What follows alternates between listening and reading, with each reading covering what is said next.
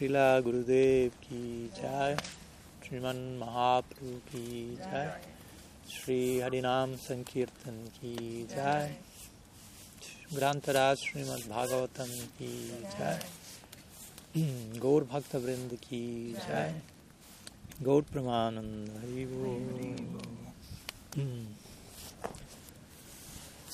So, good afternoon to all of you. Welcome. Pranam. I'm very happy to be all, all present today with all of you here, and thank you so much to the flute song Basis, the residents of the Venugit place, Venugita flute song, another word for flute song. So, very auspicious realm that we are getting all together today to speak about some auspicious hmm, topic which is goes hand by hand with the call of the flute, if you will. we are for those who are joining us today for the first time. We will be do some brief recap of what we're speaking, and I know some of you may be joining our lecture for first time or second, third, third. I mean, we are students forever, so no problem. We are all learning everything. Um, but as my Guru Maharaj used to say, sometimes some of these topics may be too high for some, too low for others at times. So bear with me and be patient. Uh, and if we can learn even the most smaller thing here, she wants to come in the online up. You come. Come on, go that way. She will be the Zoom star. so whatever we can learn, even one single topic, one single point, that will make our meeting worthy. So at least be open to that. And we, if we don't understand many things, that's a good symptom as well, because that keeps us humble and open to learn. So today is our third meeting of a series of lectures we have chosen to to share in connection to the Srimad Bhagavatam, and in particular section of the Bhagavatam in the ninth canto, fourth chapter, verses 63 to 68 where Bhagavan himself hmm, is expressing his uh, indebtedness towards his devotees, how much he loves them, how much he even is controlled by them, hmm, the power of love that even makes God Himself being controlled. That's a very unique idea that generally we won't hear in other uh, transcendental traditions, God being controlled God being dependent, but in the context of something that makes him more more of what he already is, if you will, as we were speaking these days. So today we are in our third meeting. We will be studying verse 65, hmm, but let me make some brief, or maybe not so brief, recap of what we were studying yesterday for those who were not there and for those who were there but were not there somehow or other. or for those who were there and were there in every sense of the term. You can always relish this further. And so uh, yesterday we were studying verse 64. Nahamad manam asase madbhaktair saduvir binasriyam chutyantiki brahma jasungati maham param. Bhagavan is saying to Durvas, to the Brahmavadi, at least in the Lila, who is cursing everyone and creating a very unique unfolding of different uh, circumstances that are required for the divine pastime to grow and expand. So Bhagavan is saying, Oh, best of Brahmanas, without my devotees, my saintly devotees, specifically Sadhuvir, Bina, for whom I am the only goal of life, I do not desire to enjoy my own transcendental bliss, hmm, nor my supreme opulences. So all that basically defines who he, who Bhagavan is. Bhagavan himself is saying, I do not care too much about that if I don't have my devotees, if I don't have someone to love, if you will, someone to express. Ekobahu Sham, sometimes the Vedas say, the one became many for the purpose of, of loving interaction. God is one and everything is God from the Abheda perspective, from the non dual perspective, everything is God because God and His energies somehow or other are inseparable. But there's also the Bheda side to the equation where there is diversity, and we Gaudiyas tend to emphasize this idea of diversity because diversity allows for loving interaction. I mean, if we are all one thing, there's nothing apart from that one thing, there's no one else to relate to. So at least for us, that makes for a not so exciting prospect, if you will. at least in the context of love, that requires two, mm, at least to begin with. Hopefully, it's something universal. It's not limited to to people, but we find this in the dyad of Radha and Krishna. Mm. So. So basically, in this verse that we saw yesterday, Bhagavan is saying, I do not care for my own great qualities that make me so famous around the world hmm? supreme opulence, supreme. Hmm? The six opulences sometimes mentioned regarding Bhagavan. We can recall them. Strength. Supreme, full. Full, full strength. Full beauty. full strength, full beauty. Wealth. Sorry? Wealth. Wealth, full wealth. Full knowledge full knowledge, renunciation, renunciation and fame. fame. Fame. Okay. So this makes Bhagavan Bhagavan. I mean, if you don't have this, you are not Bhagavan. So in this verse, Bhagavan is saying, I don't care about these things, basically, without my devotees. I don't care about being Bhagavan without my bhaktas, basically. Imagine.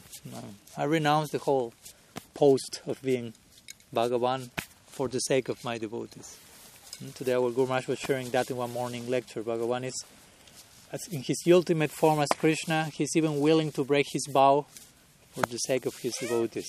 He promised, I won't fight in the Bhagavad Gita. Bhishma said, let's try to upgrade his Bhagavanness. Let's make his vow, break his vow. He ended fighting to protect Arjuna. And so he break his vow, but for the sake of his devotee. To keep a higher vow, if you will. Nama Bhaktya Pranashati, says Krishna the Gita. My devotee never perishes. And I will always protect my devotee. That's the topmost vow. As we say, Bhakta Vatsalya. Bhagavan is willing to retain his quality as lover of his devotees. And if he has to renounce all the other qualities, okay, no problem. But I won't renounce this one. Hmm. So I may break all, all vows, but I will never break the vow if I'm indebted to my devotee. So also I recall how the other day in the I was, it was what? I know, it was not a lecture, it was a lecture I was hearing, not, not a live lecture where my Guru Maharaj was describing famous verse about Srimati Radharani, Devi Krishna Mai Prakta, Radhika Paradevata, Sarva Lakshmi Mai Sarva Kanti Sammohini Para. From the Tantra, which includes many names, many names of Sri, Sri Radha. I'd say Sarva Lakshmi, Sarva Lakshmi means supreme goddess of fortune, if you will. She's the topmost Lakshmi. All, all opulence, basically, Lakshmi is the goddess of opulence. Sarva means all. So all opulence is with her. And the explanation of that verse, Krishna Das Kaviraj Goswami says, she fully represents the six opulence of Krishna. So that's another interesting point because she, Sri Radha, is Bhakti Devi personified. So if Bhagavan has opulences, he's, he's Bhagavan, is because Bhakti makes actually. So one another way of understanding that is again, Sri Radha Bhakti Devi is the source of Bhagavan's opulences. Without my bhaktas, he said here, I don't care for my opulence. Because actually, without my bhaktas, there's no opulence. Without bhakti, I'm not Bhagavan. We have something else.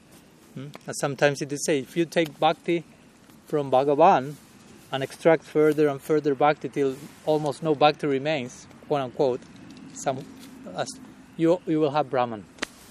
Indeterminate, absolute but not qualified absolute. Bhagavan is the absolute qualified by bhakti. Mm-hmm. So bhakti is like validating or qualifying Bhagavan in a particular way. Mm-hmm. So the devotees are increasing, increasing the pleasure of Krishna. Mm-hmm. Basically, he's saying this here. Uh, I will share some, in order to illustrate that, we share some excerpts from one article that was written some time ago regarding going beyond the Atmaram stage, Bhagavan known as being Atmaram or being self satisfied. And on top of that, he's divinely dissatisfied. Dissatisfied is word?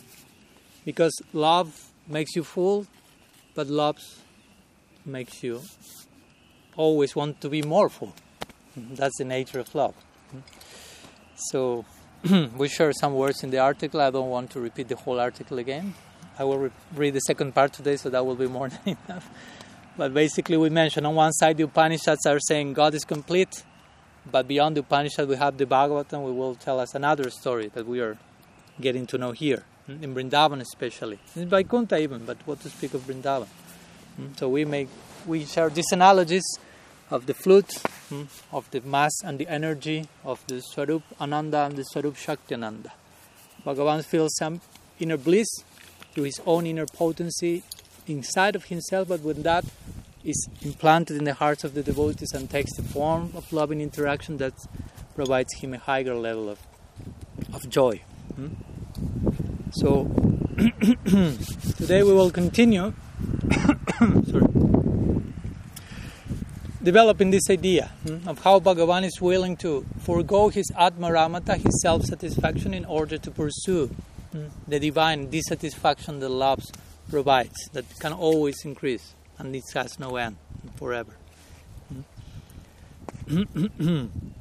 so today, in today's verse, we will further, I mean, Bhagavan will further describe why this is so, why the devotees are so dear to him, why he is so much indebted to him, and basically he will show how the devotees are sacrificing everything for him, basically. Hmm. So let's hear the verse. Hmm. Verse 65. It says like this. Yedaragara putrapta pranambitam imam param hitwamam sharanam yata katam tam styaktubun sahe. Bhagavan is saying to Durvas, hmm, Mm-hmm. remember, we are in at the gates of Vaikuntha almost, something like that. Durvas reached till there, Sudarshan waiting to receive instructions about what to do, returning to Ambarish's palace or or, it, or go into Durvasa's neck. so, and Durvasa is falling at the feet of Bhagavan, Sri Vishnu, praying for mercy, protect me from the chakra, and Vishnu is trying to explain himself why he's not doing so, basically. While Ambarish is absorbed in prayer in the palace at this time. So he's, he's saying to Durvas, Bhagavan is saying, Since my devotees have taken refuge in me, after renouncing all attachments to wife, house, children, relations, life, wealth, and even their own ultimate welfare in this world and the next, how can I give up such devotees at any time? So Bhagavan is trying to, to explain himself here, no? So he doesn't seem biased at the same time. Like Durva is saying, why you are expressing in such a way towards your devotees? Why so extremely? And he will say, because they are giving themselves to me so extremely. so I have to reciprocate accordingly. Hmm? So he says, Ye dara gara putrapta. Hmm?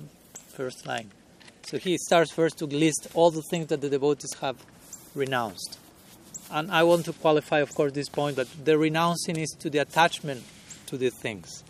No? Here I'm finding very beautiful Vaishnava families here, so I don't want to create conflict in that, because that's not the point, basically. I mean, bhakti is not about getting rid of affection, if you will, or people, or relationships, but to properly qualify them in the, in the context of having Krishna in the center. Hmm? So try to go to the gist of the idea. They say, yeah, yeah means those devotees of mine, who I'm speaking about, Dara, Agara, Putra, Apta. Hmm? So Dara means wife, and you can extend that to the other side, husband. Agara means house. Hmm? Putra means children, sons. Apta means relatives, society. Hmm? I mean, your family and extended, if you will, family of society. And if that's not enough, he says, Pranam bitami mam. Pranam means prana, their life. I mean, they're giving everything to me. They're giving up means they're giving up selfish attachment to that, but somehow or other, all that is being directed to me. So we spoke the other day. When we speak about give, we also speak about giving something. We also speak about giving up something. The, the word give may be applicable in those two directions. I give something to Krishna. I give myself to Krishna. In order to give myself to Krishna, I give up. I have to give up some something so I can give myself to Krishna. You follow the idea? No? So it's like the an- anchor, anchor you say of the Anchor. boat, anchor. Sorry. So you have to do something with that. If not the boat, you can do all the effort, effort you want, but you have to do something on that side So something else happening on the other side. so in order to give something, you have to give up something. Hmm? But that should be a, a joyful decision for sure. so pranam vitami mam param. Pranam, pranam means their pran, their life. They're being detached from their life. Again, what does it mean? They are committing suicide? Not at all. I mean, they are just surrendering their lives to me. Vitam means wealth. Sometimes it's harder to give up even wealth and one's own life. Some people lose their life because of wealth. So that means for them, wealth was most valuable than their life. I remember, like, I think last year, someone, I don't know, somewhere in some country won the lottery. And, and, and they have to ask for the millions of dollars with some, how do you call it, paper that has my number ticket. Mm-hmm. So he was almost poor. So from one day to the other, he was millionaire. So he had he went from one extreme to the other, and he was happy, having extreme happiness. So the next day he had to pick the money, and he lost the ticket. So he committed suicide the next day. Oh. so you can see the the anisthita, no? like ups and downs. And, and this is the point. The person about, detached from his life because he couldn't be detached from the wealth. You can see so. Some, sometimes he, oh, he, he was detached from his life. Oh, that's a higher thing. Not for everyone. for some people, wealth is their pran, if you will, not the pran in itself.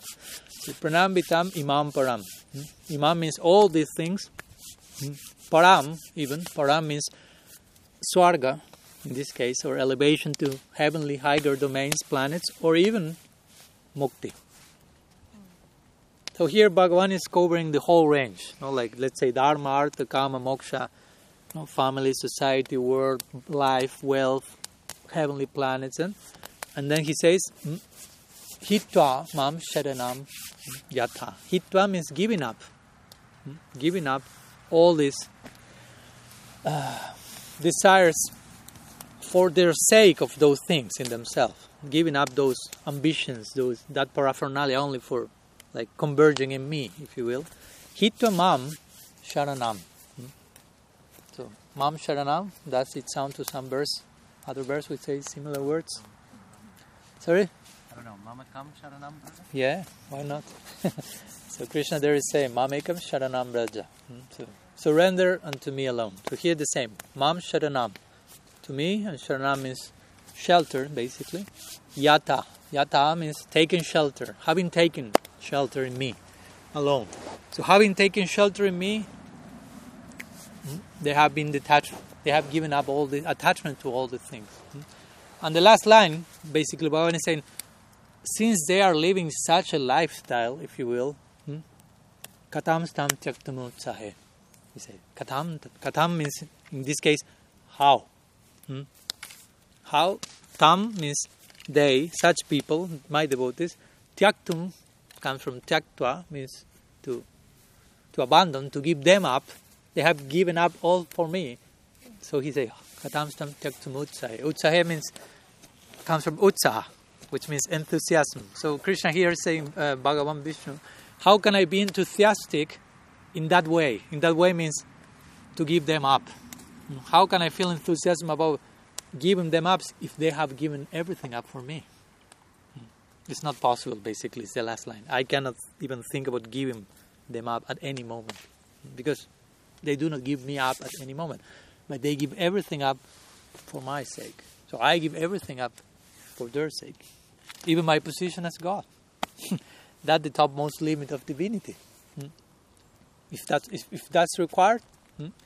if, if, if the devotees of God give everything for His sake to the point of wanting to relate to Him in a particular way, when He will be forgotten of His Godhood, Godhood, okay, He's willing to renounce His Godhood, if you will, quote unquote, to reciprocate with them. No? So that's an interesting point. Again, Bhagavan Vishnu is not saying this in Vaikuntha, but there are hints here, like a trailer of what's coming in the next tenth canto of the Bhagavatam, which we'll find Krishna Lila in Vrindavan. Hmm? So let's go to what Vishwanath Chakravarti Thakur has to say in his Sarartha Darshini, his purport to this verse. Like you know, there is some dialogue in between. So Durvasa is speaking with Bhagavan and trying to, to understand why Bhagavan is not protecting him, Durvasa, and he's expressing so much love for his devotees, but Durvasa is feeling the the heat of the Sudarshan right right before behind him. So Durvasa is asking to Bhagavan, you are affectionate to Brahmanas. No? Namo Brahmanya Devaya Go Brahmanya Hitaya Cha. You are known as that. You are affectionate to Brahmanas. Therefore, do not ignore me. I am a Brahmana. So he, the, the previous ideas did not work for Durvasa. So I keep thinking, I'm Brahmana. There are some things said about Krishna in connection to the Brahmana. So I'm a Brahmana. Please be, be loving to me. so do not ignore me. I'm a Brahmana. So Bhagavan will say, that is true. You got a point there. On some level, as we will see, that's not all. So that is true. I cannot ignore you. You are a Brahmana. But how can I ignore the devotees? Hmm? So he's establishing the hierarchy between being a Brahmin and being a Vaishnava. There's not the same thing. Bhaktisiddhanta Saraswati Thakur, he, he, there's a nice compilation of one lecture he made called Brahmana and Vaishnava. Maybe you know this famous lecture, and he was invited. There was a big debate about the Brahmins wanted to establish their superiority about Vaishnavas, so he went, sent by Bhaktivinoda Thakur to represent the Vaishnavas, and he started to, he discoursed by chanting the glories of the Brahmanas. So the, all the Brahmanas were like, wow. They even they they themselves did not know how much the Shastra was glorifying them. so they were like, wow, we didn't know we were so cool, so interesting. Oh, we didn't know all those shlokas that he's reciting. So they were like even more, they felt more upgraded. So Prabhupada is trying to say, but that, this is the beginning. Now, now comes the real thing. Now I will speak about what Shastra has to say about the Vaishnavas. So that was really on another level. Mm, So eventually the conclusion was to be a Vaishnava is higher than to be a Brahmin. So, so yes, on one level, Krishna loves the Brahmanas. On another level, he loves the devotees. There are different types of love, we know. Different types of affection, reciprocation, protection. So here Durvasa gets the point saying, please, I'm a Brahman, you have to protect me. Yes, but if I protect you, it means I am neglecting my devotee. And I especially protect my devotee. You follow? So if I have to choose between the two, Durvas, sorry, you are a Brahman. so I, he says, how can he say? Okay, that is true. I'm I'm a protector of the Brahmanas, but how can I ignore the devotees? I will have to give them up automatically if I protect you, who offended the devotee. The flow, follow. If I protect someone who offends the devotee, by protecting the offender, I'm neglecting the devotee. And Bhagavan says, no way, I will do that. In another circumstance, I may protect the Brahmin, but in this case, I have to choose between the two. I'll go for the Vaishnava. For my sake, and, and now he explains why I'm acting in such a way. For my sake, I mean, Bhagavan is not biased. He's saying, my, for my sake, the devotees have given up attachment to wife and children, objects of affection, difficult to give up. Again, he's saying attachment to them, not them necessarily. So that's a different thing. Sometimes for some of us may merge, but they are different things. What have you, after presenting the position of the devotees, they have given all this for me. Then he says to Durvas, What have you, a Brahman, given up? Please tell me. You cannot say that Ambarish did not give up anything. Remember, Ambarish was world emperor, so he had everything.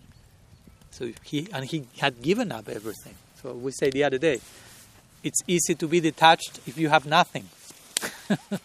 if by force of destiny you are homeless person, I'm totally detached. Yes, by, by force of karma. You may like to be a millionaire and enjoy so many things, but you, you cannot. but if you have everything and still you get detached on top of that, that's real detachment. So Ambarish was this type of thing. And, and his detachment, of course, was a practical one, Yukta. No? He was using everything. He was still a king. He didn't go to the forest. He didn't kick out his family, wife. He was there. But everything was merging into his service capacity, if you will. Everything, everything and everyone. You cannot say that Ambarish did not give up anything. When you engaged the demon to kill him, he did not move a step, since he did not consider his body important. So he was not attached to his body. Ambarish was like, okay, you want to kill me? Okay. But you, who pray to Brahma and Shiva for protection, run all over the universe to protect your body. so you are an Atmaram with complete detachment. I don't know, but maybe. Who knows? You say so. I know the true value of him and you. What else should I tell you? Such a fool. That's how Vishwanath depicts Bhagavan speaking to Durvas. so again, we shouldn't re- repeat the same thing and speak to Durvas in that way, but Bhagavan can do that in this particular situation. so he's trying to establish this idea. Ambarish, externally, he seemed like an enjoyer, a Visai, world emperor, you may say. I mean, he has everything, but from the devotional perspective, he was the top most detached person because he was engaged in all the limbs of Navalakshan Bhakti, everything engaged for the service of Bhagavan. And on the other side, Durvas, he seemed like a Tyagi, a Vairagi, someone totally detached. But when something was threatening his body, he started to run all over the universe, protect my body, protect my body, protect my body. and Ambarish, if his body was threatened, he just folded hands and said, okay, no problem. I surrender that my body to Bhagavan. Hmm. Tanu Brahmano Urbir Aham Tuvashmi, as we said the other day. Mind, words, and body, not mine. I surrender them to Bhagavan. Hmm. As we said the other day, my body is not my body, especially we as sadhakas. We should not think this is my body. This is my sadhaka deha, my body of aspirant. Even now, even that is not correct. Because the sadhaka deha of the body of the practitioner is a gift given by Sri Guru in the moment of initiation. So it's a, it's a gift that can never belong to us. That's interesting. To receive a gift that is not yours. Generally, in this world, someone gives a gift, it's mine. but in this case, we receive a gift that is it's not to be owned by us, but we are to be owned by the gift and by the giver of the gift, and so on. So, if this body is not mine, it's a gift given from above. How should I relate to that? No? So that's an important thing. So, in this nice verse, Bhagavan is again listing all these different things that are really difficult to to renounce. Again, the attachment to those things. Hmm? Attachment to a partner, my Guru Maharaj will say, that's the most extraordinary desire in this world, basically. Extraordinary in the sense that practically nobody can live without that. So, again, it's not a sin in itself. I mean, you can do that properly, but even you can do it I mean, in the name of Jukta Vairagya, we can abuse the term. I think that's one of the most abused terms in the whole history of Gaudiya Vaishnavism. Jukta Vairagya. You see, but Prabhu, this is, no, no, Jukta Vairagya, Jukta Vairagya. Everything for the service of Krishna, Jukta Vairagya. Yeah, that's, that's the idea, And everything has the potential to be engaged in the service of Krishna, but how much we have the capacity to do so, that's another thing. Like we know when Bhaktisiddhanta Sarasvati Thakur was reading Rupa Goswami's 64 limbs of bhakti he was reading one should not have many disciples one should not open many temples so one devotee say but guru maharaj you are doing exactly that. Someone say you have thousands of disciples so many maths and he say no no. Many temples many disciples many there were many. It's a, a question of personal capacity. What's many for you is not many for the other. I mean you follow. I mean, you can have one disciple and it's too much for you. It may be too much for you to be a disciple. what to speak of having disciples? and someone else may have thousands, of, hundreds and thousands of disciples like Narottam Thakur and he seemed okay. so, what's many, what's not? So, the point is we should be really sincere about how much we have the capacity to engage everything in the service of Krishna and not abuse this idea of Jukta Vairagya, which means proper renunciation, which everything is linked with proper sambandha. Hmm? The verse says, Anasakta Shabishayam Yatartham Upayunjata Nirbandha Krishna Sambandham Vairagyam uh, Jukta Vairagyam Uchyate. Jukta Vairagya is when you relate to everything, being aware of the connection that everything has with, with the center, with the divine. As much as you are able to establish that connection, you won't be entangled by any type of activities. As much as you don't have that capacity, you may lose sight of what's the real purpose of that tree, this sandal, Zoom, whatever.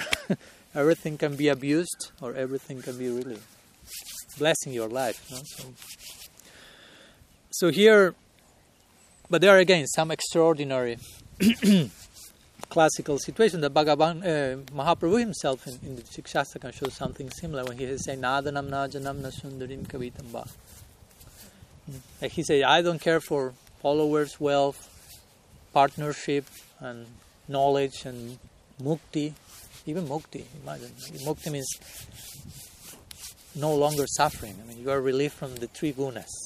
As I always say, we may say, no, I don't care about mukti. We are for bhakti and prem bhakti. But who knows if mukti comes one day to your knocks your door with folded hands and say, I offer you total relief from the influence of Maya. You want to have a test? This is an appetizer only. I, well, we don't know because we, we have not received that experience. So we say, no, I don't care about mukti. But if you have a taste of mukti, I mean, I mean, if you are a devotee, for sure those samskaras won't take you in the direction of any type of mukti. What to speak of impersonal mukti, but we shouldn't be so much. My point is, we shouldn't be so much like falsely sure, like oh, I don't care about that. If we don't have the experience of that, again, it's like saying I'm really detached and you're a homeless person. You don't have the experience of being a world emperor. Who knows if you are there? So here in this verse, basically, what what Bhagavan is saying, all the things that Ambarish Maharaj abandoned, basically the attachment to wealth.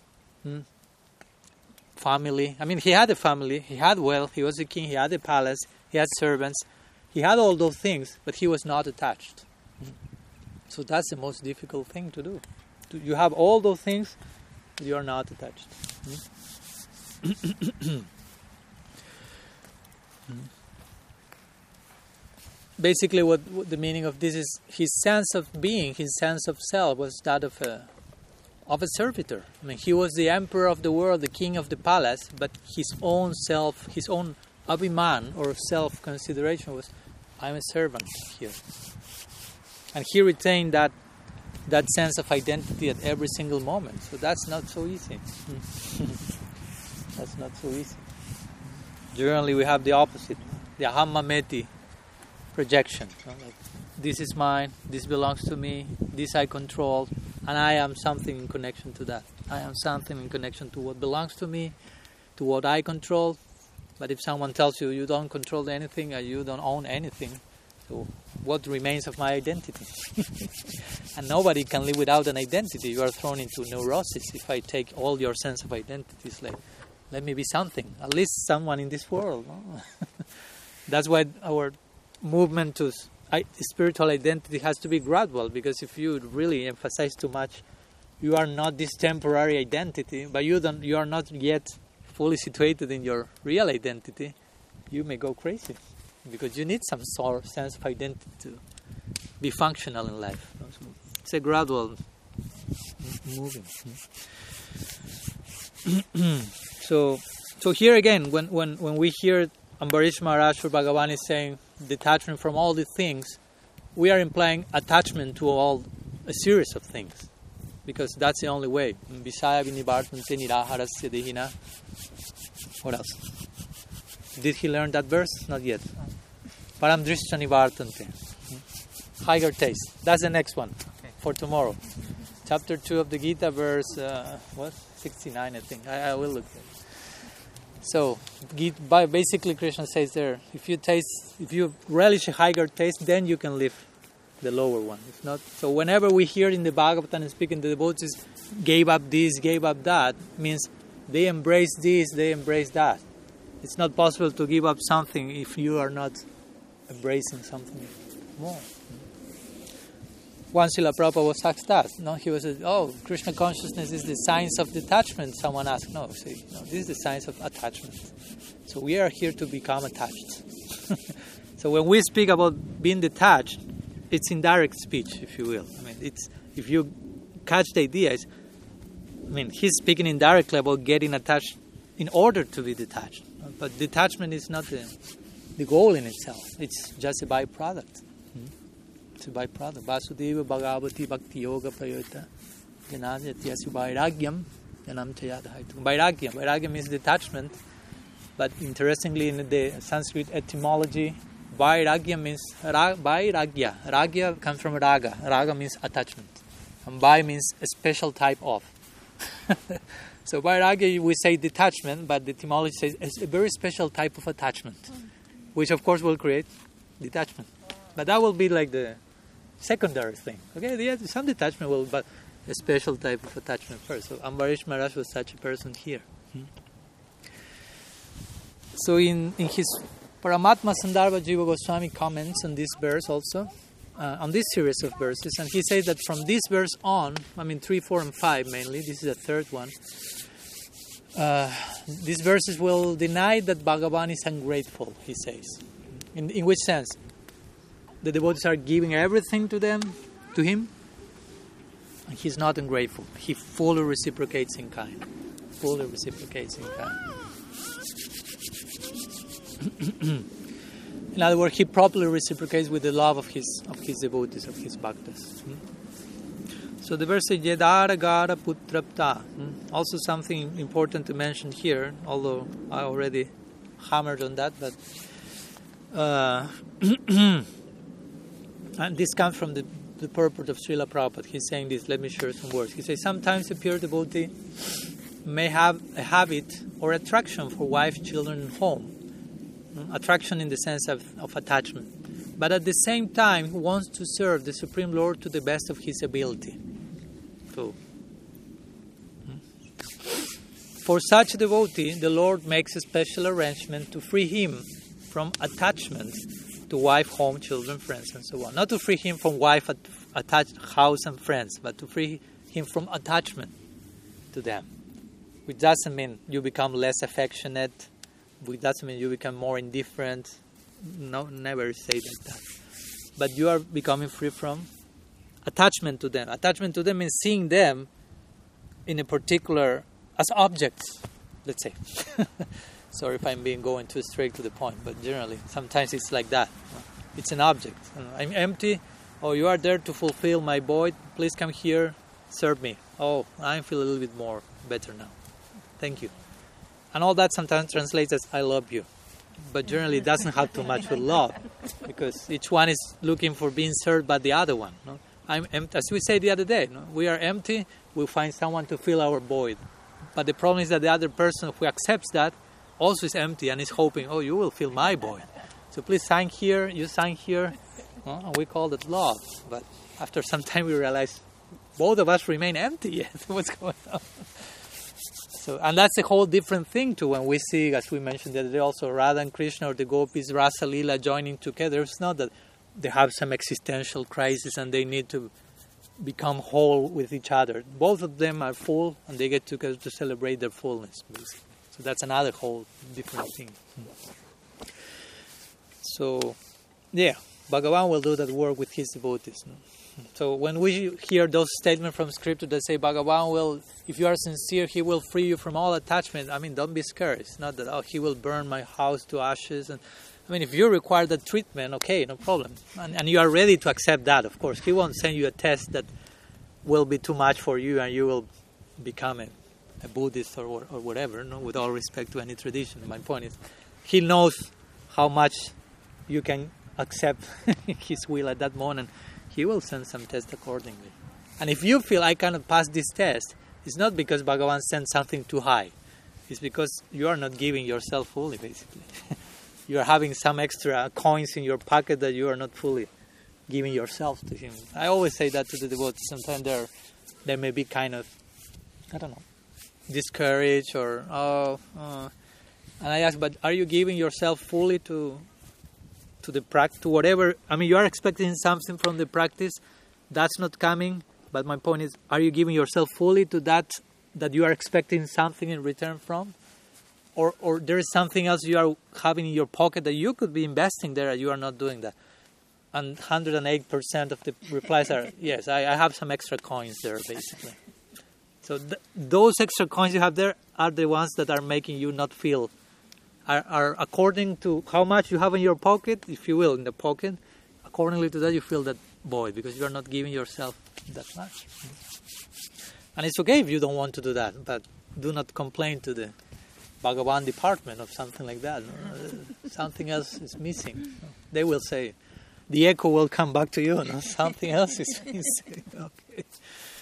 Mm-hmm. So as much as we are not willing to to leave material attachment, the, the more we won't be able to really approach Bhagavan. Janmaishvarya Srutasriya Idamana Gochanam says Kunti Devi. He says Bhagavan is he who can be approached by by those who are basically free from material attachment. Or the word is as much the more you get free from that, the more you can really walk in that direction. Hmm. And again, this speaks about attachment to bhakti that will create detachment to many other things. So, so regarding family, of course, that is one main point here, a main point for all of us in our daily lives, at least most of us, or most of you maybe. I mean, I have family in another way, and, and that's the point that we are pointing here. The other day I was hearing one lecture from my Guru Maharaj. Actually, he was speaking on another topic, but he nicely connected to this. He was speaking about what Srila Rupa Goswami calls Suhrid Rati. So this goes, goes high in the scale of rasa. Bhakti Rasamrita Sindhu, he's speaking about Suhrid Rati means the love of a friend. Because generally in the Bhakti Rasamrita Sindhu, Rupa Goswami will describe Krishna is the object of love. He's the perfect Vishaya Lambana, the perfect object for Bhakti Rasa in all relationships. But one may ask, okay, but what about the relationship between the devotees? Because we hear, okay, that devotee loves Krishna in Sakhya Rasa, that devotee loves Krishna in Madhurya Rasa. But how each devotee love with each other? Because it's not that in Golok we love Krishna, what about between yourself? Ah, we don't care about ours, only for Krishna. That's not happening. No. I mean, there's a special type of. So that's called Suhrid Rati, which means the love of a friend. And, and on top of that, Rupa Goswami elaborates on his doctrine of Bhavollasa Rati, which is another way of speaking about Manjari Bhava. I won't go in that direction. But the point is that my Guru Maharaj took that and connected that with the idea of family members. Hmm? Because basically he said, devotees have love for one another, even ourselves in the stage of sadhakas. We, are, we have love and affection for one another. We are supposed to get attached to one another. So again, the, the whole discourse starts to take another form. We are again speaking about attachment and relationships. it seems like what's going on here? No? But in such a way that that will nourish our love for Krishna. That's the legal attachment. I mean, attachment is not a problem, basically. Again, it's a science of attachment what we are doing here. But to, for it to be a science, it has to be a proper center, if you will, and the center is Krishna. So there is attachment is not a problem. Hmm? So in that way, let the husband be attached to his wife, let the the wife be attached to his husband. Hmm? In the context of their marriage being for the purpose, purpose, ideally, hmm, of pursuing Krishna consciousness. I mean, if that's the purpose, as much as you get attached to each other, that will create a, a greater result.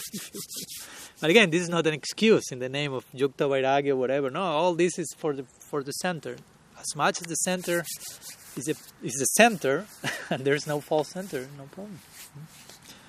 Mm-hmm. And he quoted interestingly something in that connection, no? because his point was husband and wife should be partners in, in the pursuit of, of transcendence, basically. They are husband and wife on one level, but on top of that, they are pursuing a common goal that is beyond themselves, basically, if you will. It's not a goal that is ourselves, but there's something that has to be above ourselves. If not, if the goal is just ourselves with each other, I mean, it won't last for long. but if we are able to establish a goal that is beyond all of us, on our above our heads, that will protect us constantly. Mm-hmm. So we are sadhakas, we are getting together, we need a partner emotionally in so many levels. Okay, no problem. Krishna is in the center, and marriage will be uh, anukul, will be favorable. No, there's no problem. Whether you are in the forest or at home, that makes no difference. Kiba Bibra Gibanyasis Sudrakini. No problem. You can chant Hari. And he quoted something from Bhaktivinoda Thakur, which was interesting, to, as a point he wanted to make. No, Bhaktivinoda Thakur said in one, in one, I think in Jaiva Dharma he was mentioning, and he said one should not get married for having children. He said there. I'm seeing the faces of some of you now. What? Because on the opposite, we generally hear, no, like the Dharma Shastra says, if you are not having children while married, that's useless. Why did you get to all together and so on? Even the Dharma Shastra means the main purpose of marriage is prajas, which means how do you say in English? Progeny, Project. Project. progeny, dharma and rati also, and to culture dharma and rati affection. But Bhaktivinoda Thakur gives a very bhakti idea beyond the Dharma Shastra, which is we should get married not for having. I mean, he's not saying don't have children. But he's saying that's not the purpose of getting married. You can have children, no problem. But the real purpose of getting together is what? Okay, if you say so. Serve each other. In which context? Because everyone serves each other. yeah, Krishna in the center. That's what we were saying. So if you have children in that context, that's not a problem. But the point is, because sometimes we may get stuck in that idea. The purpose of marriage is to have children.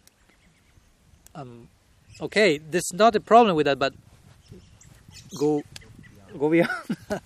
now connect your children with Krishna, because if not, it's very cruel to our children, basically. I remember once I was speaking with one friend with the boat in Argentina, and, and, and we were speaking about like trying to connect everything with the ultimate purpose. So he was telling me, well, but I'm I'm working all, all day. So I say, well, why you are working all day? Well, to earn money. So he was, we were going through the sequence of Dharma, Artha, and Kama, basically, and Moksha. so I'm working all day for for earning some money. And why why do you want money? So he said, well, I need to maintain my family. And, ki- and he kind of felt this is the, the ultimate converging point. But I said to him, and why are you maintaining your family? And he was like shocked with that question. Because like he never like considered there is something more than that basically. But he realized there is something more than that which doesn't mean you are dismissing your family. Actually that's the real concern for your family. You are connected that with with the real family the ultimate family. Vedas say vasudhaiva kutumbakam vasudhaiva kutumbakam means there is no more than one family if you start to think in terms of my family, you start to be sectarian. You start to be narrow minded in terms of what's a family. So Veda says, Vasudhaiva Kutumbakam, there's only one family. So, whatever family, so called family you have, is for the purpose to understand actually there is not my family, but there is only one Universal, if you will. So, yeah, the idea is marrying for the purpose of Krishna consciousness, and of course, being a monastic for the same purpose. No, of course, whatever I'm saying for the Grihastha ashram applies to any ashram. Because there are ashrams. I mean, ashram means the very word ashram means shelter. So, whatever order you accept, it should be a shelter, and we are sheltered under the same umbrellas. We spoke the other day in Nitai, Nityananda Triyodasi. His lotus feet are like the same umbrella for all of us. Maybe we are disciples of one guru, you are disciples of another guru, and they are representatives of Nityananda Prabhu. So each one of them are like one petal in the lotus feet of Nityananda. but we are all sheltered under the same lotus-like umbrella. It's not the, yeah, I'm in this petal, you are in this petal. We will, we won't struggle because my petal is different from yours. lotus petals shouldn't be a, cause for great problems. Sometimes happens, struggling for lotus petals. but we should th- we should throw lotus petals to each other, but in the spirit of Puspanjali. No? okay. So, of course, what Bhagavan is presenting here is a really interesting idea because, as we mentioned, on the very material level, as we were speaking about material attachment and going to the trying to make full circle. Material level means I love. Mm, I don't know. Let's give an example, and I know this may be a hard pill to swallow, but sorry, this is my duty as a sannyasi to make you uncomfortable. I'm paid for that. Not even paid, but well, no problem. the payment is that people get angry with me eventually for saying something. so, when you say I love my children, for example, I may ask you why, and do you love every children of the world in the same way that you love your children? You may say no. And why? Maybe the answer is because they are my children. So you love more the person or you love more the my? Because if I take the word my, it makes no difference. They are children. They are mine. And I say, but they're not yours. So, no? do you follow my point? Uh, Again, I don't want to take you out of the comfort zone so much. A little bit is necessary, but so the point is, uh, sometimes I love the person because it, I think it belongs to me, but I don't love the person in itself. I mean, with all respect, but you may have it, not necessarily children, anyone, but you may love the baby or whatever, but you don't still know the person in itself too much, maybe. You just feel a strong emotional connection by way of attachment generally. So it's my extended self there. but you get to know the person after some years, and sometimes when you get to know the person, maybe that initial love starts to take some other form. you have to struggle. Oh my God! I'm, oh, the personality of the person starts to come. I have to tolerate to deal with. And ideally, you should love the person more because you start to know the person in itself. So sometimes when you say, "I love him," "I love her," sometimes we only love the designation "my," but we should. I mean, real love is I'm interested in, in the person beyond. He's my son, my wife, my nothing, my something. It's the person devoid of upadhis. Upadhis are like limiting adjuncts, not designations. So that's on the. I mean, I'm saying all this because here Bhagavan says, appears to be speaking in similar terms about his devotees. But in order to fully understand that, first we have to get rid of the misunderstanding of materiality. so, for example, we should love our children because of who they are, not because they are our children. I'm not. I, I, I'm, if I say I love you because only you are my child, I'm just saying I don't care about who you are. I just care that you belong to me. The person. It is not so romantic if you say that to someone. I only love you because you belong to me. You are mine. That's that's what I love in you. The other person says you don't know. You don't have an idea who I am yet. of course, on another level, one may love. I don't know God, for example. Let's try, take that to God. We love God love because he provides what I need. As we spoke these days, I'm empty, I needy. God provide, please. He provides. Thank you very much. Namaskar. Some puja, some rupees there. Okay. And whenever I need something, I know the number where to call. He's the divine provider, if you will. So again, it's some sort, you say love, but uh, this, you are more interested in in being provided you don't care so much about the person yet you just know he's wealthy let's say he has what i need so when and he gives whenever you ask him so thank you so it's still a little bit of let's call love in a generous way on another level one can say okay let's go from paramatma which has to do with this type of function to bhagavan but bhagavan vishnu narayan some may love them because he's god as we were yesterday in the Venkateshwar temple. They love him, they serve him very nicely. But the main sense is he's Bhagavan. He's to be served. I mean, he's God. We, serve, we love him, we serve him because he is God. He deserves that, if you will. Hmm? But still, they are not, I mean, it's a way of speaking about that. I'm not dismissing that. No? But they are not still loving God for who He is as because but they are loving him because of the position he's having, the rank, rank, rank. He's God. He's the boss. Maybe they are not thinking about asking things from him; they are thinking about serving him. But because he's God, because he's the boss at the universal office, if you will. but not yet as a, as, as a person, as the supreme personality of God, as Prabhupada will call, as a family member in the intimacy of, of one's home. That happens in Braj. Again, this verse is not yet speaking about that, but it's point, pointing, pointing to Braj.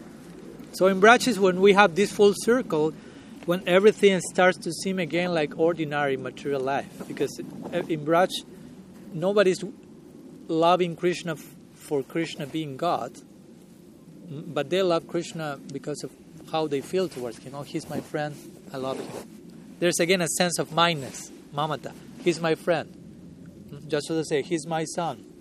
Even if technically speaking, some may say Krishna is not may not be technically just so the son, although for us God, yes, he is. But some say he's the Devaki's son. But to say, I don't care. He's my son. I feel he's my son, so I, I go for that. Hmm? so again, they, they love Krishna about because of what they feel towards him. So again, it seems we are going back to the how it was happening in this world, but but it's full circle, aprakrita. It seems ordinary, but it's super transcendental, extraordinary. So I'm extending a little bit, so bear with me. No problem. Fire is okay.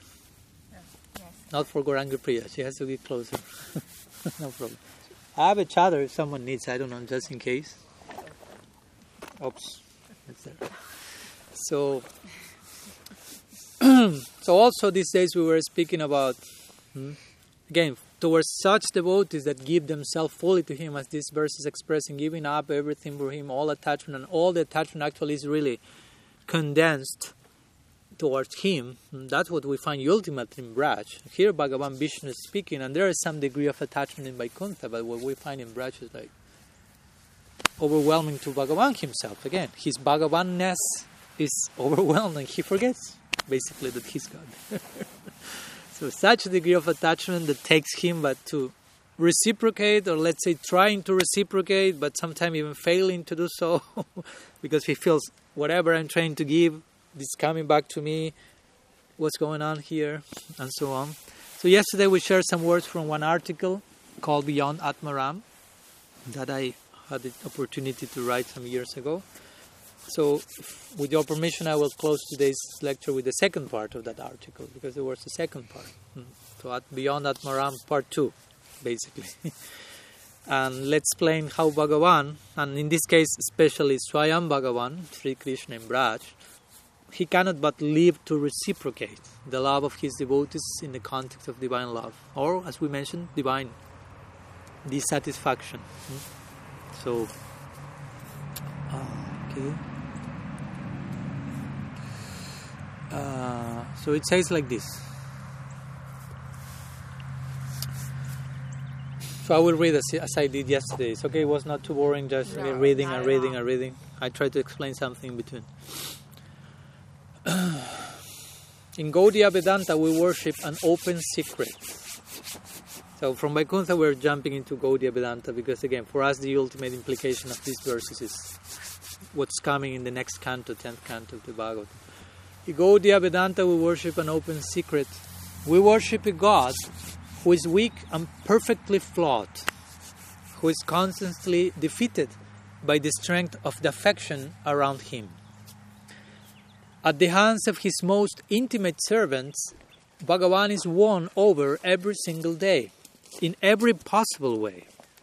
Tied by Yashodamai, defeated in wrestling by Sridham, and scolded by Radha and her Sakhis. We worship a weak God because we worship love above God, as He Himself does. This is a very special type of love, and thus a very special type of God. Hmm? So you, you can tell how special is God according to how special is the love that is defining Him, as we say yesterday. There are different phases of the Absolute, and each one of those phases are defined by a particular type of bhakti, contacting Him. The essence of God in, is then not His status as God, but His capacity and disposition to transcend Himself in divine love and eventually become Sri Krishna. Hmm? As we say, Krishna is God beyond God. He retains his godhood but becomes something more in eternal time, not at a single point. Prem implies not only an eternal being but an eternal becoming as well. Sri Braja Krishna clearly exhibits such dynamism. The God designation is discarded while Swarup Shaktiananda is there to facilitate this level of transcendence in his own life. When the all attractive becomes supremely attracted by his own form, it being somehow reflected here and there, famous example, Krishna seeing himself in a pillar or whatever, at a point beyond time, that Rupa Madhurya or sweetness of his form is a direct consequence of a particular type of prem, striking Bhagavan in a specific way. Thus, his carving a very specific form of himself, which is the result of the love he has received. Sorry if I become too poetic in some moments, but we cannot but do so while speaking about these topics. For example, as we mentioned yesterday, Sri Krishna pretends to show his Chaturbhuj form in front of Radha only to find two of those four arms shrinking into nothingness in the face of her divine love. Hmm? Dvibhuj. My Guru Maharaj will say, our God Krishna, he's no, he has no weapons, he has no extra arms, he has only one head. because he looks very limited, but because of the power of the prem that makes him act in such a particular way. Hmm? In lila, he's absorbed in lila. Lila is a very crucial word for us, hmm? and lots to unpack there. But lila means basically play. So, and play somehow or other, we could say is uh, when you play. If, if I say to you, okay, now let's play, whatever that we are like animals and, and you are a serpent and you are whatever, this and giraffe. So it's a pretense. Pretense, you say? Like you're pretending something. So Krishna pretends so well hmm, in Lila, in his play, that he forgets that he's playing, basically, as we mentioned. That he forgets his own godhood. My Guru Maharaj will say he plays really hard, to the point that he gets so absorbed in the play that it's no longer a play, it becomes reality for us it's reality. It's not that we enter Golok and oh we know this he's playing, this is a lie, this is not real. No, no, everyone is playing really harder. I mean, that to the point that it's reality and something else becomes the play, if you will. so Krishna forgets his own godhood and believes his own play, basically. Hmm? So lila means that that place where self-sacrifice, hmm, we say, reach the peaks of self-forgetfulness in, in Vrindavan, there's self forgetfulness. Krishna is self forgetful of who he is as God, basically. And the devotees are self forgetfulness, self forgetful of themselves in, in divine love. Hmm? So that's a good point to, to make. Both for God and the devotees in Braj, there's self forgetfulness, which is higher than self sacrifice. No? Self sacrifice is I am still aware, I'm doing this for him. Eh? Self forgetfulness is just like the flute song is there. I'm not thinking I have to sacrifice this in order to go there. I'm just going there. Full identify with the with the call, the clarion call. so now we will go to the Atmaram. We'll share a particular interpretation of the Atmaram verse in this connection. Even though Sri Hari is generally known as Atmaram, for and by himself, by his very nature and that of his Swarup Shakti, he becomes what Thakur Bhaktivinoda will call Pararam. So Atmaram means? And Pararam means? divinely dissatisfied. So something above Atmaram, basically. Pararam means supremely dissatisfied in the context of self satisfaction. So, Pararam includes Atmaram, but it's an upgrading of that. This brings Bhagavan to the point of a new inconceivable equation. The bigger the dissatisfaction, the greater the ananda, which may seem contradictory. I mean, in this world, is the bigger the dissatisfaction, the less the ananda. But in Swarup Shakti context, it happens the opposite because it's another type of dissatisfaction. In this consideration, even the Atmaram stage, also present in self satisfied sages, is something to be transcended in pursuit of a higher taste. So, interestingly, here we have Bhagavan and Durvas. So, the two of them are considered Atmaram in their own situation. Bhagavan, Vishnu, Narayan in Vaikuntha is Atmaram, self satisfied. And Durvas is also considered as Atmaram sage. But in the context of this conversation, the two of them are transcending the Atmaram stage in their own situation. Durvas, by receiving a higher glimpse of bhakti, and the same we could say for Bhagavan. higher and higher glimpses of bhakti. So even the Atmaram stage in this consideration is something to be transcended in pursuit of a higher taste, as the Bhagavat mentions in his famous Atmaram verse. This is another well-known verse from the Bhagavatam. I would say this is the verse that Mahaprabhu explained the most. So we can recite the verse.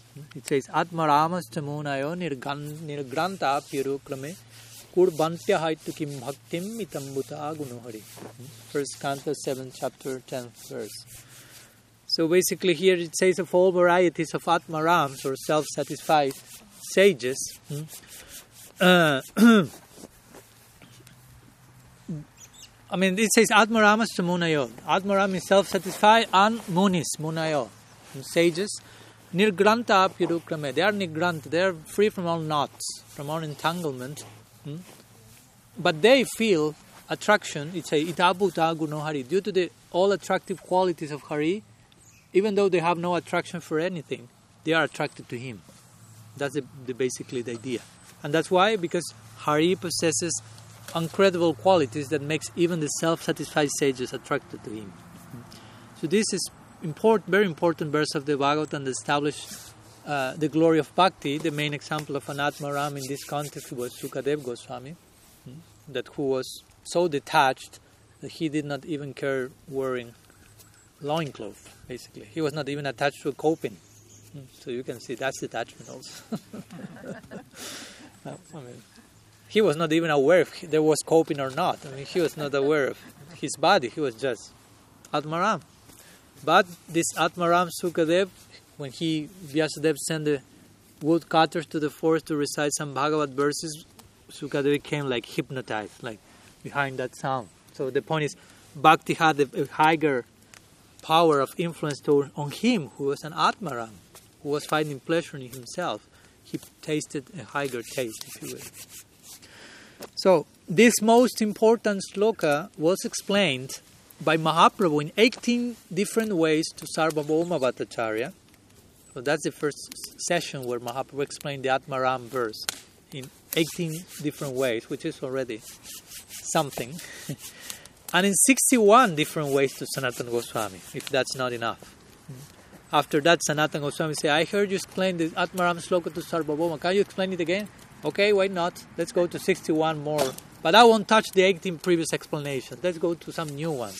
So he gave 61 just in case. Indeed, there is no other verse that Sri Gauranga had glossed so much during his Leela, and there is good reason for that. It powerfully teaches how an Atmaram, Sukadev Goswami being the prime example in the Bhagavat, will leave behind not only every material attachment, but even his self satisfied state, his Atmaramata, attracted by Hari's unmatched attributes in the context of bhakti. Hmm? So that's what this verse is speaking about how the devotees are leaving all for the sake of Bhagavan, even mukti. Hmm? Sukadeva's example. In other words, the Bhagavat's Atmaram Mahavakya, or great dictum, represents its main praman, or evidence, regarding the superiority of devotion over gyan, prem above mukti. That said, being that Atmaram is being that Atmaram is also another name for Krishna, this verse could ultimately apply to him as well, and it should. So now comes some attempt to explain this Atmarama verse in regard in relation to Krishna, not necessarily to Atmaram sages, which has some theological implications and consequences, as we'll see. Being properly turned, the Bhagavat perpetually reveals secret meanings in its eternal pages, just as grind, grinding, grind, grinding, the green leaves of henna, henna you say, gradually manifests its reddish content, content within.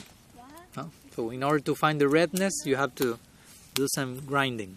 In order to find some extra revelation in the Bhagavatam, you have to churn it. Also. Therefore, our inspiration for any noble insight must be properly grounded in scripture and blessed by our Purvacharyas. In this regard, we receive a, new, a unique hint in the first verse of Rasa Panchadhyaya, Rasa Lila section, which says that although Sri Krishna is Bhagavan, he made up his mind to enjoy with the gopis. In other words, he's self satisfied, but he wanted to enjoy, which seems again contradictory. If you are self satisfied, why you want to enjoy? Which type of enjoyment that is? So, commenting on this shloka, Srila Jiva Goswami mentions Bhagavan here refers to Krishna being Atmaram and Aptakam, hmm? full satisfied, all desires satisfied. although he desired to enjoy anyway on the ground of such self satisfaction. Just as Atmarams, although fully satisfied, perform bhakti to Krishna, in the same way, Krishna himself, although being Bhagavan and thus fully satisfied, yet desired to enjoy with the gopis. so, in the same way that Atmaram sages become something more by contacting, contacting, contacting Bhakti and Bhagavan, Atmaram Sri Krishna also becomes something more by being in touch with those attributes he possesses that are actually the result of interacting with his own sort of Shakti. this interaction creates such astounding features within it that God Himself feels incomplete before such a scenario. In other words, when Rasaraj Sri Krishna witnesses the ultimate zenith of Mahabhav, Sri Radha, he's thrown into a totally new situation when he realizes that there is something in him that makes Radha the way she is, thus developing a particular void in himself and a consequent desire to taste such an experience. Hence, there will be only one possible solution to such a dilemma, the form of Sri Chaitanya. So there we enter the converging point of this explanation. Mahaprabhu is that same person who presented the Atmaram verse in so many different ways, except for one missing, quote unquote, missing explanation. He never considered exposing himself in the lines of such sloka.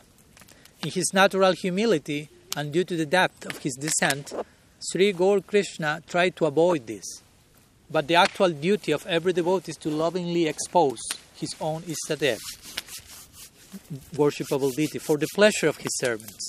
So here we go, attempting to point to the Golden Lord, the natural evolution of Krishna's divine dissatisfaction, as well as the subsequent lila that manifests in order to solve such a riddle, all of which has been loudly proclaimed in the pages of the Bhagavat, especially in the Atmaram verse. You bear with me for a minute? Okay. So, as previously mentioned, the word Atmaram can refer in this verse to to whom? Krishna. Yes. Who takes pleasure in himself. Also, Atmaramas Munayo. The word Munayo means thinker, Muni, applies naturally to him, as well as the word Nirgranta, or that person who is beyond all bondage and sta- or standard statements of scripture. He's beyond that. So we are trying to explain that verse in context of Krishna. That said, he lives such a privileged state by becoming attracted to his own wonderful qualities, itam bhuta guno hari, hmm? and by pursuing his desire to experience bhaktabhav.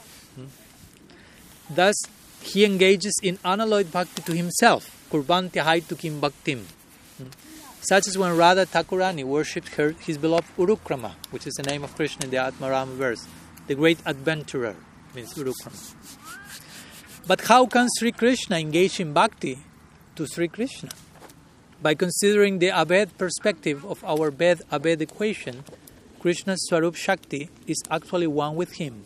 And in that sense, this particular rendering can be possible when Sri Krishna adopts the mood and luster of his Parashakti, appearing as as Sri Gaur Krishna. This is what we know as Gaur Lila, or that moment in eternity where Sri Krishna doubts his own status due to the powerful experience of Sri Radha, and thus, transcendentally dissatisfied, he proceeds to go after her Bhav, having had a glimpse of the supreme form of Swarup Shakyananda he could never possibly conceive of.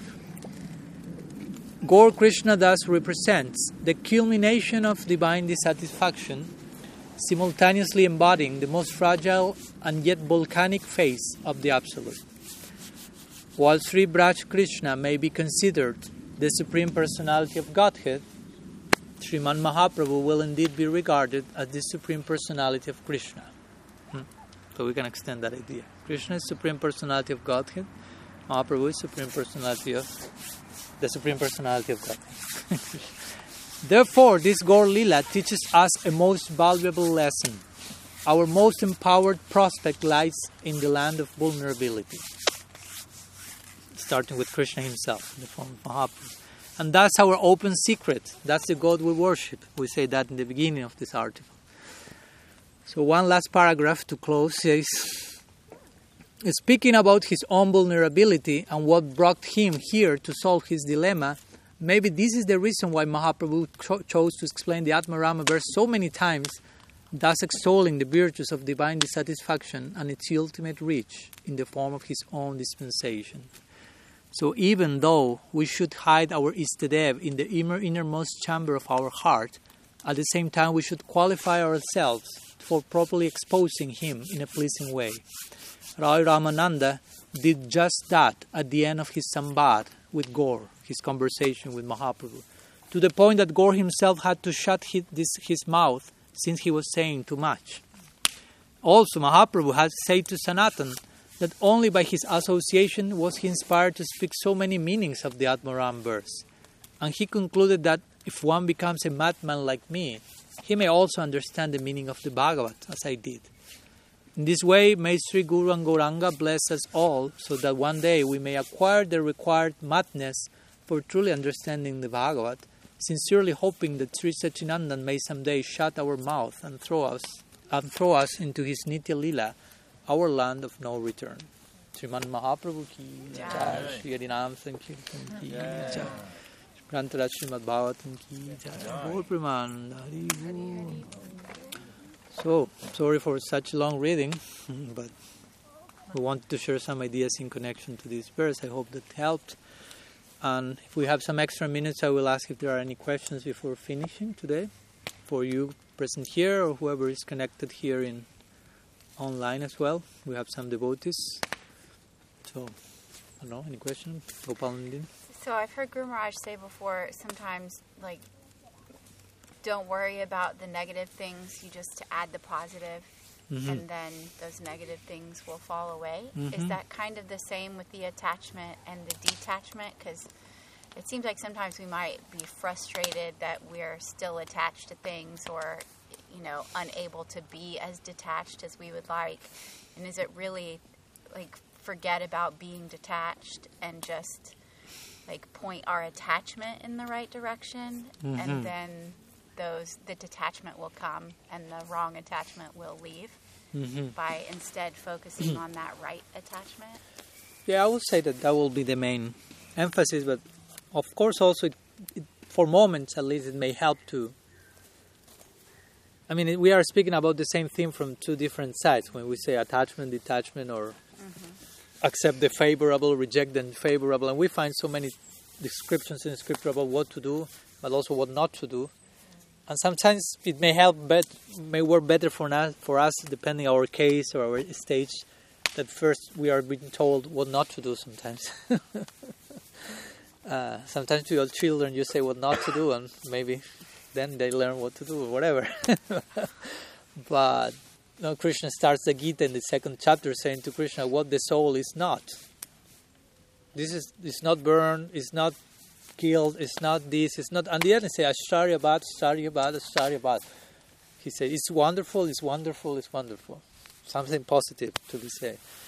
But yes, I agree that mainly our focus should be how to increase the positive uh, culture of, of, of my devotional culture, and and detachment will follow. But sometimes again, that attachment to bhakti will be because we are accustomed to be attached in the material world. I mean, so if I very easily and quickly start to to speak to you about getting attached, we may not have an, a, a proper idea of this type of attachment because it's easy to say, yeah, now trans- move all your attachment to this, this, this to Krishna.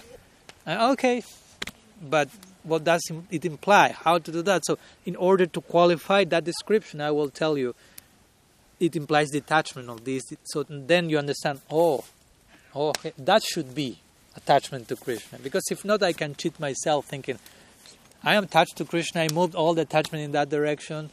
But you may realize, oh, but I realize I'm attached to all the things at the same time. Yes, so he's attached to you, or she. but I agree that our path is mostly a positive path. So, but again, we have, I don't know, offenses to avoid in our chanting, offenses to avoid in worshiping the deity, offenses to avoid visiting the dham. And, and indirectly, they are telling us what to do. Again, so if we have the capacity of connecting one thing with the other, we should have, we should develop it. That, that, that will help. So sometimes it may help to know how not to do certain things.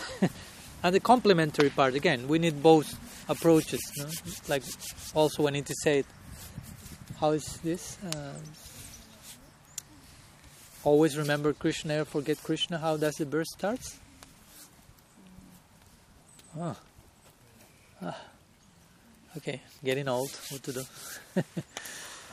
Okay. Sanskrit or just Yeah, yeah, yeah, yeah. yeah, yeah. Okay, but you know the verse. He's saying, always remember Vishnu, never forget him. So you say, but I mean, it's enough to say one of the two. It's okay. Smartavya satam Vishnur vismartavya najatu chit. So always remember him, never forget him. You may say, it's enough, always forget him. It's, all, everything is included there. You may misapprehend the idea, so let's qualify it further. Never forget him. That means always remember him. And you may hear that say, oh yes, now it helps more. It makes more sense. So sometimes we need the, the two sides of the coin, if you will.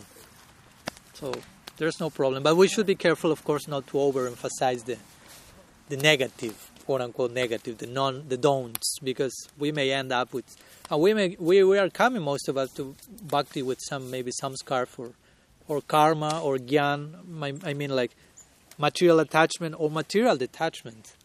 And if we get too much into any of those extremes, we will, we may not be qualified for engaging in bhakti. That's what the Bhagavatam says. Na nirbinonati sato bhakti yoga siddhida. If you want to take perfection of bhakti, you should you cannot be too attached to much and you cannot be too detached. Because if you are too attached, you will be qualified for karma. If you are too detached, you will qualify for gyan. If you are not too attached, not too detached, you are qualified for bhakti. So, middle path, as you mentioned earlier. Yeah, yeah. Okay, something else? Um, so Maharaj, your point about um, you know loving everyone or we love others just because they're mine, my child or my husband. Or, but you know, it uh, seems like it's meant to be that way because, um, like the mother, when she becomes pregnant and births, she has all these hormones to make that attachment very strong, so that that child will be very much nurtured. And of course, we do know philosophically that we should love everyone, and that's why, like, sannyasi broadens their love base, you know.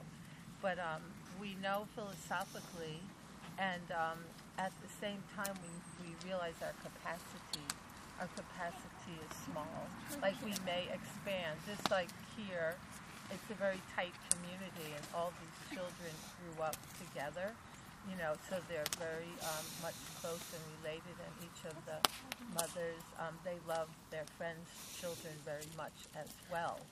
But you know, to expand it more and more, and um, and then as far as um, we realized later, like I, um, I guess I, I love some of my sons more than my biological son. You know, other devotee sons. Mm-hmm. I even feel more affection Mhm. and love for them as, as they grow up.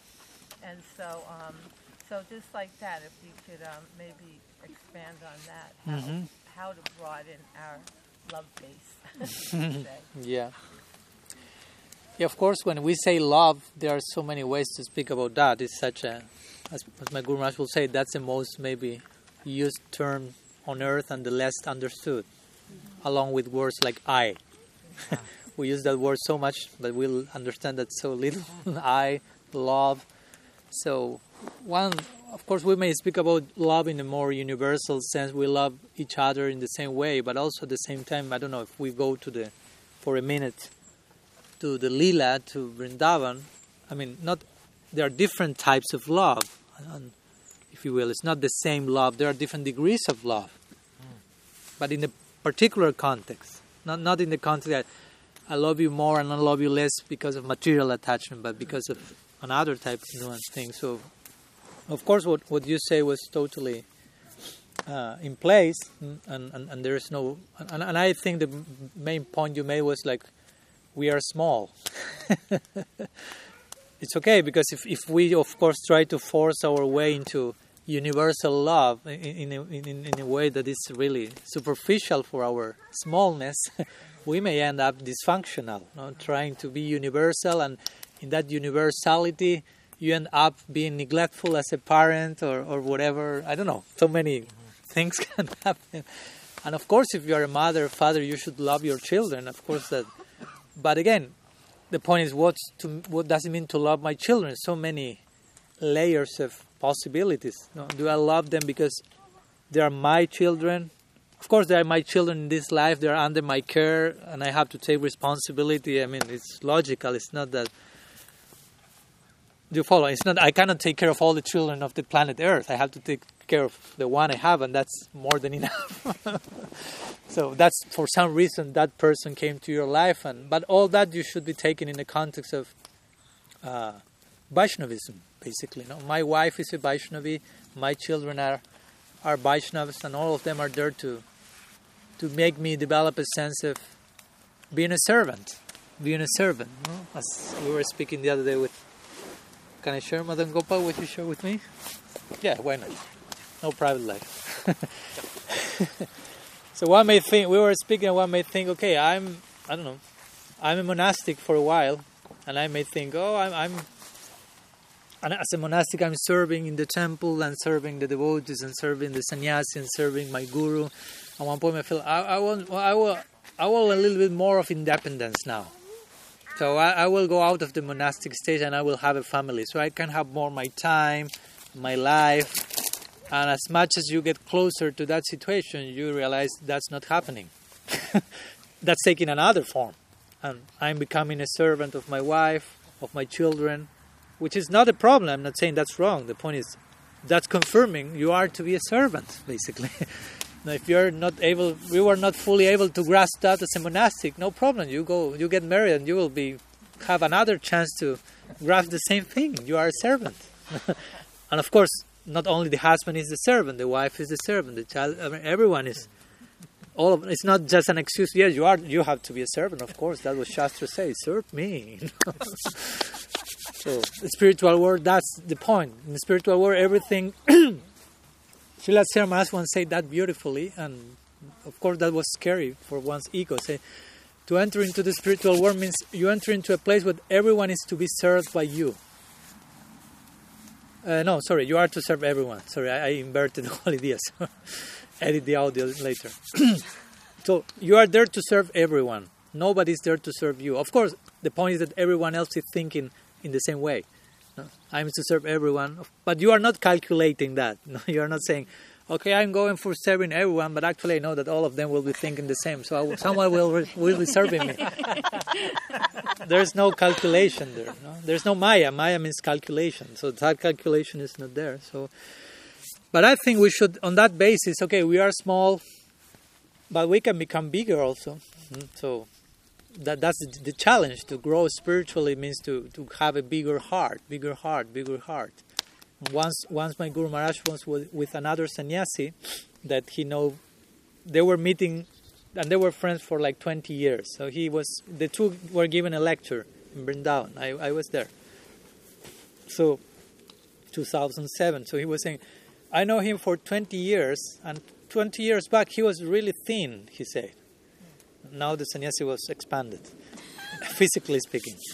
Uh, and he said, but after 20 years, I've seen his heart growing so much, so now his body had to grow to accommodate the greater heart. so that's a nice way to, to justify his obesity. and he was not being diplomatic for sure. No, he said he meant it. His heart is growing. So the point the heart is growing, of course, the heart is not growing physically; it remains there, but the accommodating capacity is growing, so you become able to love more. And to love more means, I will say, not so much like, okay, yesterday I loved three, tomorrow I love four, tomorrow I love five, but it means I get closer to see everyone as Atma, basically. I get closer and closer to the, the realization of getting to see everyone as Atma. When I reach that, everyone becomes lovable because Sukadev Goswami says in the Bhagavatam, only the Atma is the object of love in this world. and generally the point he makes there is only the atma is the object of love. So when you say you love someone in the conditioned state, basically you mean you love yourself through that person. but when you awoke, you will love everyone as atma because you cannot love anything apart from the atma. Only the Atma can love, and only the Atma can be loved. Other things are fall objects of affection. So, as much as we awake to that reality, I mean, if you are awake, awake, fully awakened to that reality, whatever Atma comes in your way, you will love him. You will be loving that. Hmm? So it's it's a matter of gradually increasing, basically, our Krishna consciousness. But of course, as he was also said, at the same time, we have to acknowledge our smallness and our humanity and our conditions and limits. but just to become more humble and pray more intensely to increase our capacity to love, not to find an excuse to limit my love circle to my to the ones that I find more easy to love. Basically, no, oh yeah, uh, with this I, I, I, I, hang on nicely. So these are the ones I love. Uh, and what about them? No, I don't love them. So the challenge is, as we quote the other day, what what did Jesus Christ say? Love your enemy. Mm. Mm. That's real PhD in love. If I say to you, love your friend, I mean, it's a joke. I mean, it's your friend. You already love him. say you love your enemy it means, oh my God, he he has to stop being my enemy so I can love him.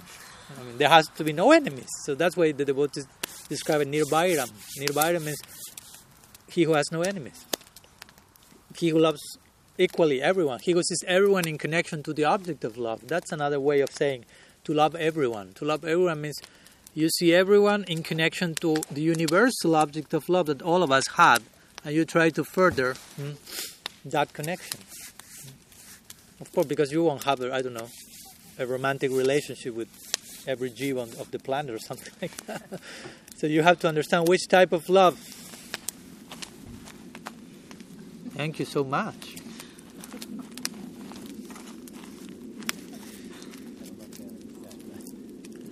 Uh, I'll decorate myself a bit here.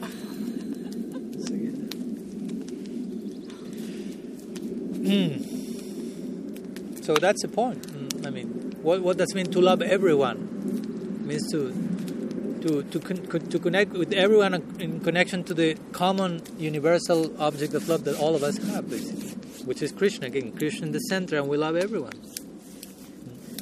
Even those who we don't know. I mean, we don't know so many living entities, but if you are fully situated in that insight, you are loving everyone, basically.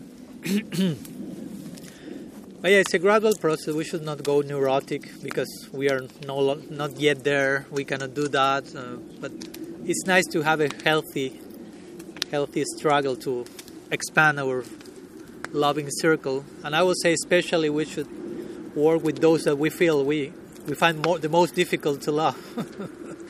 those who are the most difficult. Again, love your enemy. Again, there are no enemies, strictly speaking. But if you feel something with that and that, actually, those personalities are representing something that is challenging in your own limitation. It's not the person outside in itself that person is embodying something that is a particular good obstacle that you need to overcome for you to develop a wider range of affection. So you should try, especially in those cases, not the cases that are easier to love. I mean, that's like, with all respect, mediocrity. I mean, I love the ones who are really cool and nice, and I mean, okay, great. we have to begin somewhere, but the PhD will go Krishna says what in the Gita? Vandurat matmanastasya nyenatma batmanajitaha anatmanastu satrute bharte tat bhaima satruvat. He's, what he said, mind control, best friend. Mind uncontrolled, worst enemy. And we will say, okay, for me it's the worst enemy. So Krishna said, no, now make your worst enemy your best friend. Again, the same point. Oh my God. He's not saying make your mid, middle friend your best friend. He say make your worst enemy your best friend. And which is your worst enemy? Your mind. There are no any other enemies outside. So you whenever you your mind is your best friend, you will realize, oh, everyone is my friend. Everyone, I can love everyone. so, gradually, day by day, increasing our friendly stance toward reality. But yes, we should start with the most immediate thing. Of course, if you are not even able to be f- loving and friend friendly with the persons under your care or whatever, I mean, you cannot speak about having universal love or something like that. What we were speaking the other day with, I think, with Subal. Okay, we're having some community ornamentation here. That's a good one. That's becoming part of the standard for every program we will have in the flute song. Everyone has to end up being decorated here. Let me show that for the ones connected. So I'm not the only one freaking out with the fl- when the flower in my ear. What do you? Here, over there, your friends. More for me. Wow. For them. Yeah. Okay. Ah, okay. Thank you very much. I was being selfish. Thank you. So you, you share me the bigger picture. You can see. I have to walk my talk. So this, it's nice. How do you know that I have four people here? Uh, you give me four flowers. I have Now four. you just knew. So each one of these flowers is for the one, four ones connected into Zoom. And well, there are some others in Facebook, so you take all these for you as well. So And don't we, there, there's some kind of misconception that love is a feeling rather than a verb. Just like taking care of children, there's a lot of financial and discipline and education and, you know, it's not just a feeling Mhm. of, um, you know, warm and fuzzy. Mm-hmm. yeah, no, it's commitment, it's responsibility, uh, and it's a verb, as you say. It's an active component to it, uh, to the point that it can absorb your whole being. No, but yeah, I like to speak about love and affection in terms of commitment and responsibility because sometimes just the opposite of that is expressed in the in in, ter- in, in terms in terms of love, just selfish enjoyment and whatever immediacy regarding I want this now. That's what the word asura refers to. Asura. Ra means ramante, enjoy. And asu means right now. So asura means I want to enjoy now. I don't care about anything. I want to enjoy. That's asura. Sometimes that's what is presented in the name of love in this world. so, yeah. Responsibility, commitment. Yeah. Yeah. Yeah, love is the goal again. I mean, we speak on some levels. We have to love our the people, but strictly speaking, if we go to what it means love strictly for us, that's prayojan. So it's not there yet. it's to be gradually invoked, and we are preparing the ground as sadhakas for. I mean, love is such an intense thing. I mean, Vishwanath Chakravarti says it's so intense that even in this body you cannot tolerate the intensity of it. You can just reach the very initial level of prem you can develop in this body. Then you need another body to contain what the implica- emotional implications of love. That's another thing. You need to be born from the womb of a Brajavasi in the Prakat Lila, wherever Krishna is performing his pastimes on earth, and receive bhakti samskar from the womb. Imagine. So from the womb, you start to be prepared to what it means to develop your prem. so it's so intense. So we should not downgrade our goal because it's so much. But we have to begin somewhere for sure. Here. okay. Something else? Any other question? Yeah. Amal. Just uh, related to what you were just uh, speaking about, um, what does it look like? Someone who attained this love, does it look like to come out, Which love? this love everyone, you know, to stay. I mean, there are different degrees. I can say love everyone doesn't mean to have prem bhakti also. That's a different. uh, I mean, depending on what we understand with love, again, there are different ideas. We can speak about, I don't know, Krishna says in the Gita, Pandita samadarshina, vidya vinaya sampane brahmani gavi hastini sunichaiva. The sage, which is endowed with humility and knowledge, will see equally the cow, the elephant, the dog, the dog eater, the Brahmin. It's a type of seeing everyone equally, loving universal love and compassion, but not necessarily that's prem bhakti. That's different. Someone in Santa Rasa has universal compassion. He's seeing everything equally. He's in peace. She's in peace. but not necessarily that speaks of Prem Bhakti. Oh my God. but if we speak about Prem Bhakti, how will that be seen? Well, Vaishnava Kriya Mudra Vijnana Bhuyaha. You never know. I mean, it's difficult to to ascertain that. I mean, the very idea of love is so elusive. You say it's not easy to. It's not like okay, tell me what's love like, so whenever I meet someone, I know that's prem. Strictly speaking, to recognize someone who has prem, you have to have prem, because prem means madness. So you have to be mad like that person to understand. Oh, he's mad like me. so Vaishnava Kriya Mudra the Muhaj says, I mean, yeah, it's difficult to, to ascertain the movements of the Vaishnava. You know, you know when, I don't know, when, who was, like, um, what's his name? Who was sent to, no, no, who was sent to Ramananda Roy, who was with the Devadasis. Uh, Pradyumna Mishra, thank you, yeah. So he was sent, and, and he saw Ramananda Roy like you know, absorbed in Gopi Bhav, but touching the bodies of the young ladies in Jagannath Puri, of the Devadasi, so they performed for Jagannath. And, and he was showing them, he was absorbed in Gopi Bhav. I mean, he's, he's, she, he is in Gopi Bhav, Visakha Sakhi. Hmm. So, but for Pradyumna Mishra was like, what's this? I mean, he was told, someone told me he's a great Vaishnava and he's touching young ladies.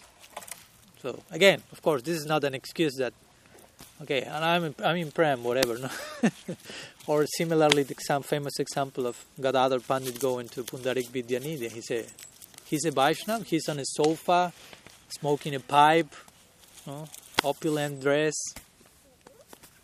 No way. So the point is, these stories are showing not always it's easy. It's not that this is the Prem Bhakta.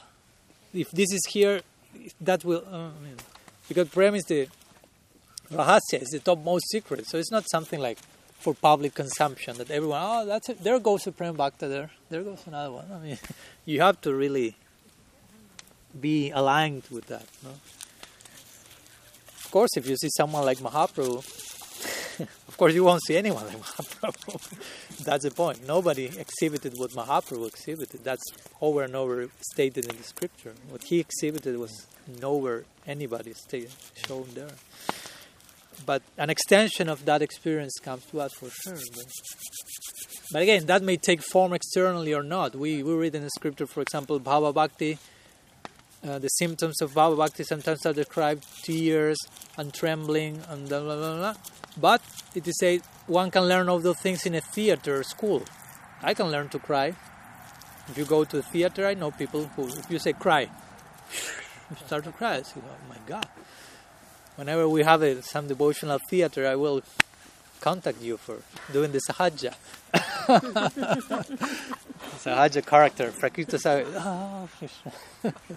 The easy crying guy. so, a Bhava Bhakta, I mean, you can have the symptoms of Bhava Bhakti by while not being a Bhava Bhakta, and, Krishna may give you just like a trailer of that. That's one thing. So someone may be crying like a Bhava Bhakta, but it's a sadhaka receiving a trailer of Bhava Bhakti. Uh, a Bhava a Sahaja may be imitating that by way of theater learning. Or a Bhava Bhakta, maybe in his humility, her humility, containing those symptoms in her, his inner core and not showing them. So the point is, you have no way to really establish. So who is Bhava Bhakta? So Rupa Goswami will say another symptoms are those, and it, this is extreme tolerance, abhyarta kalatvam, virakti, attachment from holy name, extreme detachment, but on a daily basis. It's not that something you see four minutes, he's a Bhava. You may need to observe that person day after day and realize, oh my God, that's that's not the weekend show. He's not showing that only going to the temple on the on the, on the Sunday program. It's like he's there. That's Bhava Bhakta, something like that. No? So, so I will say we should try to f- not to be so like attentive or neurotic. Like I want to see the symptoms. He may be Prem Bhakta or Bhava Bhakta, but we have some general idea of what which are the symptoms that should be exhibited by a devotee. So we should get closer to those who are showing that on a, again, ongoing, sustainable basis and healthy way also, natural way, and, and, and, and gradually that will be some sort of, how do you say, osmo- osmosis? No? We will become part of that as well. But yeah, we have to become mad basically in order to understand a mad person. I mean, two mad people will understand each other. They will be happy speaking. blah, blah, blah, blah. so to understand the Prema Bhakta, we, what I read at the end of the article, Mahaprabhu said to Ramananda, "I'm a madman. I don't know what I said." So we say, "Oh, hope bless me with that, something of that." so, yeah. Okay. So I think we we have already discussed quite a while, so we can finish here and continue sharing from other perspectives. So thank you very much for your invitation. A pleasure to share with you. Srila Gurudev ki jai, Sriman Mahaprabhu ki jai, Hari Nam Sankirtan ki jai, Grantara Srimad Bhagavatam ki jai, Gaur Bhakta Vrinda ki jai, Gaur Preman Hari Jai Vancha Kalpataru Vyasa Kripa Sindhu Vyeva Cha Patitanam Pavanebhyo Vaishnavebhyo